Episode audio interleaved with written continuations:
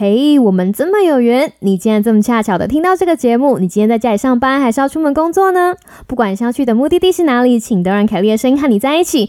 Hello，我是凯莉 Kelly，凯莉陪上下班是又 What's up 在干嘛的短篇通勤单元。我们尽力日更到日更，非常感谢大家长时间的支持。喜欢这个单元的话，请千万记得在你收听的平台上面订阅我们，或是来脸书、IG、YouTube 找我们玩。是的，我们有一个日更 YouTube 频道，以及帮我们留个五五星评论支持我们的创作，五颗星星一世情。山姆凯利，感谢您。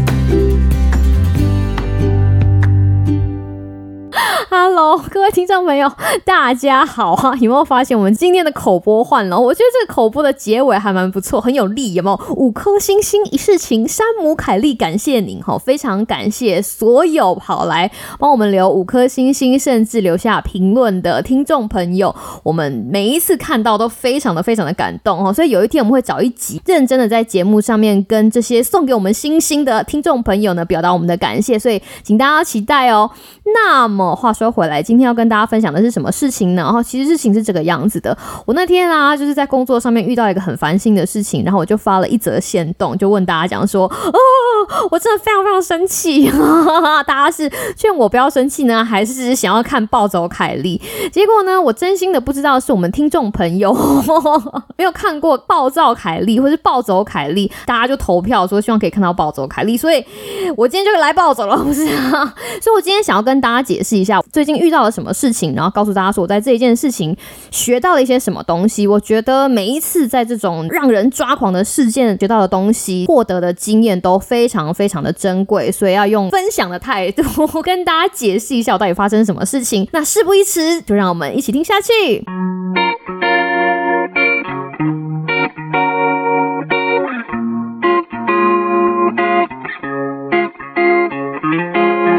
我之前呢，跟一个非常小有名气、拍到底、好小有名气难相处的同事共事了，真的是不是我在说，他其实应该不是小有名气，他还蛮蛮蛮出名的，他就是超级不体贴，而且超级顾自己。举一个例子来说好了，譬如说，你知道公司里面不同的部门的人，我们其实手上面都有很多的专案，有的时候有一些事情你可以自己从头到尾完成，那么这样子的时间或者是你在排程上面的处理就比较。不需要考虑到别人，对不对？因为就是你自己的事情嘛。可是有的时候呢，你必须要跨部门合作，这个时候。沟通或者好好跟他人一起共事就变得非常的重要。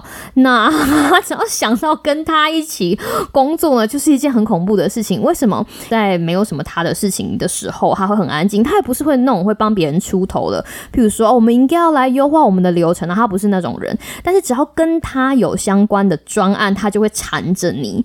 什么意思？哈，譬如说，他会把时间表定得非常的紧，什么时间一定要交这个，什么时间一定要交那个，什么时候他。他要拿到这个，什么时候他要拿到那个，而且会强迫团队里面的大家跟着那个时间表走。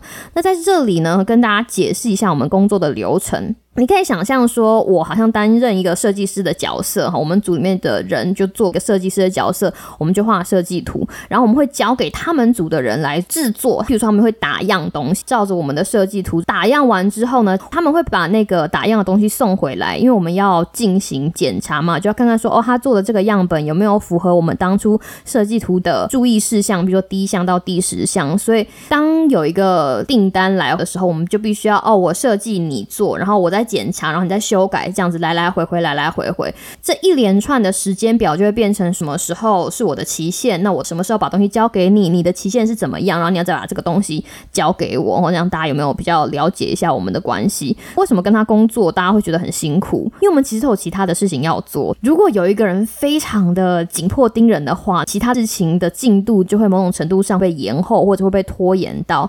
但他就是 他就是没有把这件事情考虑上去，他就觉得哦，今天我的专案来。了，你要先做我的，这是第一个问题。第二个问题呢，就是他没有办法忍耐，他的问题没有办法被解答。就是他今天如果有一个问题，他没有想说，哦，我可能可以先 Google 哦，他就是要疯狂的找到你，铺天盖地的找到你，写 email 给你，传讯息给你，甚至打电话给你，就是你知道恐怖情人等级的。而且他想要知道问题的答案，老实说都不是那种非常难的，就是那种很枝微末节的问题。所以当他这样找你，或者最后你被找到了，真的要回答他问题的时候，在中间已经花了很多很多时间，会让整个时间都被加长，而且让工作变得非常没有效率。简单的来说，他非常的自我中心，他觉得世界上只有他的事情最重要，他的问题最重要，大家都必须要以他为中心绕着转。这个事情呢，也是一个专案。然后老实说，这个专案呢，它的时间表真的有一点紧，所以那一天他就跟我讲说：“哎，Kelly，Kelly，Kelly，这个样本呢，我还没有打好，可是我已经做了大概七八成了，你就先拿去检查吧，反正这样子你也可以早开始嘛。我还没有做完，但是你可以先开始。我还没有做完，但是你可以先开始。”这句话其实是一个很大的陷阱，陷阱在哪里？如果说我开始检查了，然后我检查出来错的东西，必须要重新修改的东西，但是他在之后的两天或者在之后的一天马上修改完，那么我花的时间去做的核对，是不是就浪费掉了？浪费的时间是不是可以去做我其他的事情？我还没有做完，但是你可以先开始，其实不是一个安全的做法，也不是一个很有效率的做法，所以我当下就跟他讲说，哦，我觉得这样不好，建议还是你先做完，我再开始吧，哈，我等你说好的，哈，他礼拜一早上要把东西给我，让我开始核对检查，结果我等啊等啊等啊等，等到星期三下午两点，杀多的哦。当我拿到这个东西的时候，我就觉得我整个头都要爆炸了，因为我的期限呢是下个星期二的下。下班前花了一点时间看了一下他的东西，我就跟整个团队的人讲说，我觉得这个有困难哈，我就说各位各位，我觉得这个我做不完，这个要花很多的时间，我们不能把星期六跟星期天夹在一个礼拜的期间内嘛，因为谁会在星期六、星期天上班？我就很明白的在 email 里面就把这件事情跟大家讲，但是我就跟大家讲说，我知道这个专案很重要，所以我会先做重要的部分，让我们有东西可以跟客户交差，那我们剩下的再补，那些东西就没有这么的紧急。我们团队里面其他人就说：“哦，这样听起来轻重缓急分出来也很合理。”结果我这个玄妙的同事马上就说了：“哎，Kelly 啊，我不是跟你讲说我还没有做完，你可以先开始？难道你没有先开始吗？”然后他就把这个信呢回复所有人，比如说我的老板，他的老板，一大堆人就等着看。难道 Kelly 没有先开始吗？我就说有，当然有，你讲的话我都有放在心上呢。根据哈，你知道我们组里面的组内训练，我们必须要收到很完整的东西，才可以帮你们做很完整的评估。但是在那之前，我们必须要先做准备，对吧？我们必须要对这个产品非常的理解，所以我们才可以做完整的评估啊。在等你完成的时候，其实我已经提前部署了，我已经提前阅读了所有的相关资料，还可以加速我整个评估的过程。要不然预期完成的时间会更晚。可是。纵使我已经超前部署了这么多，我觉得还是来不及耶。有没有觉得我不知道在演什么东西？我就觉得天哪，这个人根本很欢蛋呐，对不对？然后我讲完之后还补一句，我觉得我们做人要看现实。我真心的觉得，我现在发现问题，早一点跟大家讲说这个东西没有办法如期完成，比到最后一分钟做不出来开天窗来的好。我就跟所有的组员还有他说，我会维持原先的计划，先做重要的事情。我的期限是在下个星期二的下班前嘛，对不对？我会。在星期二的中午，先跟大家通知我的进度，看看那个时候的进到哪里哦，顺便可以让大家知道，说我可能需要多少的额外时间。那如果我在星期三的时候还不能完成所有的东西，至少在星期三轮到他要回去修改那个产品的时候呢，他也可以把最重要的部分处理好。因为我已经说了，我的优先顺序会把最重要的那个部分放在最前面。这听起来有没有觉得很符合逻辑？反正这是一个 email 哈，我就听完之后，大家就觉得哦很有逻辑，所以大家就说哦好吧，那我们就这么做了。然后过了一天，这个小姐就说：“哎，Kelly 啊，我刚刚看了一下云端的档案，你怎么都没有上传呢？而且她就是回复所有人，就表示说 Kelly 知道这个事件很紧急，难道过了这一天一点进度都没有做吗？然后我那个时候其实很忙嘛，你知道吗？就这个东西很麻烦，而且它很麻烦呢，我就没有理他，我就我其实就是一直没有理他，一直等到星期二的中午，因为我不是告诉大家讲说我会在星期二的。中午先告诉大家我现在做到哪里，然后我们可以评估一下接下来剩下的东西，我大概要花多少时间嘛？所以星期二的中午非常幸运的哈，我把最重要那个部分完结了，来给凯莉拍拍手。阿弥陀佛，老天爷啊！我把最重要的部分完成了哈，然后我就告诉大家这个消息，就说啊，现在是礼拜二中午呢，我把最重要的部分完结了，所以某某某呢，如果要的话，就可以接下去做。那剩下来的东西呢，我预计大概还要花一天的时间，也就是说星期三我就可以把这个东西交出去。其实我不是最后几步，其实后面还有很多事情要做哈，中间还有一些可以商量的空间。这个东西会拖延整个过程会多，那我们再看看。针对他问的那个问题，我就说我通常不会一个档案结束就上传到云端，一个档案结束就上传到云端，因为所有不同的档案之间，他们在某种程度上都有连接。我从第一个档案就是评估或者检查到第四个档案的时候，会突然想到，哎，第一个档案可能有什么东西我还没有检查到，所以我个人的习惯呢，哈，跟我。接受的训练是说，把同一个主题里面的档案一起处理完毕之后，再一起上传，这样子我才会觉得比较安心。我把这个事情解决之后，大家就 OK OK OK。在星期二的中午就把这个东西寄出去，然后就觉得我整个人累的要死。然后吃完了便当之后，我就很开心啊，就是希望可以早一点把这个东西做个收尾，因为它真的很烦。这里就要问大家一个问题：你想想看，星期二的下午 要做什么？就是继续做，对吧？但是哈，问题就在他拿到我的最重要的档案之后呢，他就开始疯狂问问题，就像我前面讲的，这世界上 Google 都不存在一样，他就会写 email 给你，传讯息给你，打电话给你，就是哎，这个东西怎么样怎么样怎么样啊，这个东西怎么样怎样怎样。可是他有一点没有想到的事情是，其实我真正的截止日期是星期二的下班前，然后星期二的下午一点到下班前，至少还有四个小时，这四个小时他已经开始问。问他要问的问题，是不是在某种程度上在拖延我的时间？碰到这种同事真的是哭笑不得。他们都喝了嘎仔，就是好加在。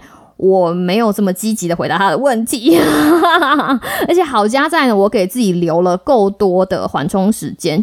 我觉得我可能不会用到八个小时才会把最后收尾的部分解决掉。可是，在做时间管理的时候，总是要给自己一点缓冲的时间，要不然像我同事这种随时会给你惊喜跟惊吓的。突然丢个两三个问题出来呢，真的会非常的麻烦。这个故事就先到这里告一个段落。我真的是很幸运啊！总结一下，我觉得我从这件事情学到一些什么。第一件事情就是，我觉得核心思想是什么很重要。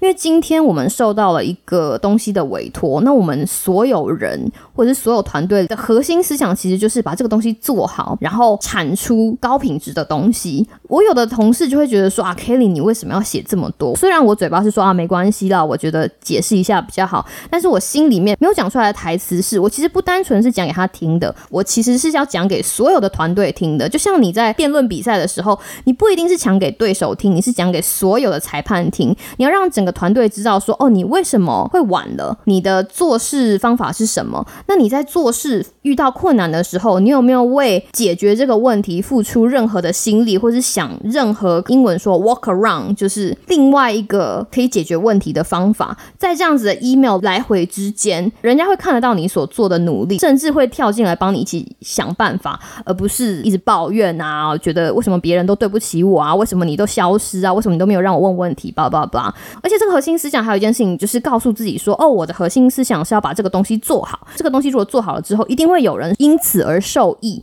所以我的重点是如何要把这个东西做好，而不是你每次跟大家相处的时候占上风。第二个，我想要跟大家分享我在这件事情学到的心得呢，就是用他的逻辑跟他做沟通。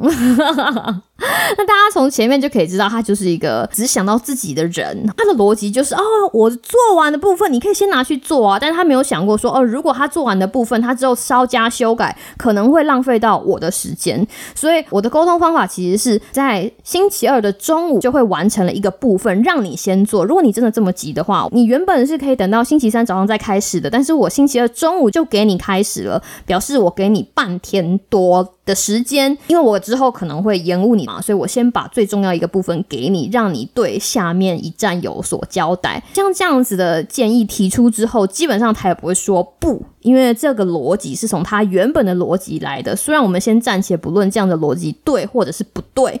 但是用他的逻辑跟他沟通，哈，基本上他不会打自己的脸，我也可以达到某种程度希望他闭嘴的目的。第三件事，也就是最重要的事情，就是不要委屈自己。大家听到这里想说，哈，对，不要委屈自己。今天我要跟大家老实说，如果要把这个事情完成，因为它是发生在上个礼拜的事情，我星期六完全可以加班，星期天完全可以加班，甚至星期一晚上完全可以加班，熬夜不睡，我一定会在星期二下班之前完成，我保证。但是我却没有这么做，为什么呢？怎么讲啊？因为我们。在一个团队里面工作，今天如果有一个人他发现说，哦，原来我只要一直 push 你，施加压力，讲铺天盖地的，就是你要骚扰你，我就可以达到我的目的，就像是我们家阿波如果一直来撒娇，我就给他吃牛肉干一样，他们就会。得寸进尺，所以千万不要委屈自己，千万要知道你自己的底线在哪里。这样以后不管你跟谁一起做事，他们都了解到说，哦，原来跟这个人做事，你必须要按照我们的 SOP 来。我们是有 SOP 的，对不对？就算是我想要给你一点弹性，这样子的弹性也必须要在合理的范围之内，大家互相做沟通。所以啦，跟不同的人相处哈，其实要有一些沟通的技巧。当然了，你知道我也是个小菜逼，要不然怎么会碰到这种就是呃自己气半死？我绞尽脑汁，或是我的社会经验只能帮我做到这里，那剩下的就顺其自然，好不好？我只希望接下来不要常常跟他分在同一组，要不然真的白头发会多好几根。最后要跟大家讲一件事情，就是我刚开始前面不是说他是一个非常有名的人吗？他出了名的是一个直肠子，不知道大家有没有在生活上遇过很多所谓直肠子的人？他们可能就说啊，我就直肠子啊，我讲话就这样啊，我就是看到什么就讲，我觉得事情应该要这么做就这么做，到底有什么错吗？为什么大家都讨厌我，亲爱的？我在这里跟大家讲一个秘密，就是我真的很讨厌那些说自己是直肠子的人，一根肠子通到底的人。我要在这里呢引用一下蔡康永曾经说的一个概念，我。不记得完整的字句，但他曾经说过一段话，我觉得非常非常的同意，于是就记在心里。他说：“人跟人相处呢，其实是互相尊重跟互相了解。我们就是在一次又一次的互动之中，知道说哦，别人的处事态度是怎么样，人家也会了解说哦，他的沟通方法是怎么样。所以这个是一个互相的，就像跳舞一样，就是我前进一步，你后退一步，你前进一步，我后退一步，这样才是尊重，这样才是一个健康的人际关系。那如果你只是一刚开始就跟大家讲说，嘿，我。我是一个直肠子哦，怎样怎样讲，这就是我工作的态度。我就是这么一根肠子通到底的人，这样子的行为 不是跟人培养人际关系，这充其量只是自我介绍而已，好不好？这就是一个好事啊，对不对？你想想看，如果有一个人跑出来，他如果是你的朋友，甚至是你的同事，他告诉大家说：“嘿，我是一个直肠子哦”，那你就知道什么样子的人要远离，就是这些直肠子的人。因为这件事情是双向的嘛，你简单来说，两个人如果要当妈吉，那你这些直肠子的朋友也要能够接受别人对他直肠子啊，对不对？至少你们要有来有往，你们两个人的职场也是要通来通去啊，你说是不是呢？不过。大家要真的要相信我，我是怪人磁铁。我手上收过的，或者我接触的直肠子的朋友们呢，已经够 我开一个大肠面店摊了。所以我可以称呼自己是大肠面店老板娘，也不为过。这些直肠子的朋友们，他们基本上呢，只准。自己对别人直肠子，当别人对他直肠子的时候，譬如说你如果想要跟他说点什么，有一点点直接哇，他们就玻璃心碎满地。相信我，有很大一部分的人都这样，我不敢说所有，但是有很大部分的人都这样，因为所有人都希望被。尊重，所有人都希望被好好对待，所以啦，哈，下次再碰到这种直肠子的人，或者是真情实感做自己的人，哈，做自己不代表不尊重别人，这两件事情必须要划分清楚。希望大家听完今天的这个故事之后呢，都可以远离直肠子跟白目，而且有智慧的哦，可以用沟通的，或者是有一些有效的方法解决那些让人感到非常厌烦的人际或是工作上的相处问题。好，我是凯丽，希望你有个美好的今天跟明天，那我们就下次再见喽，拜拜。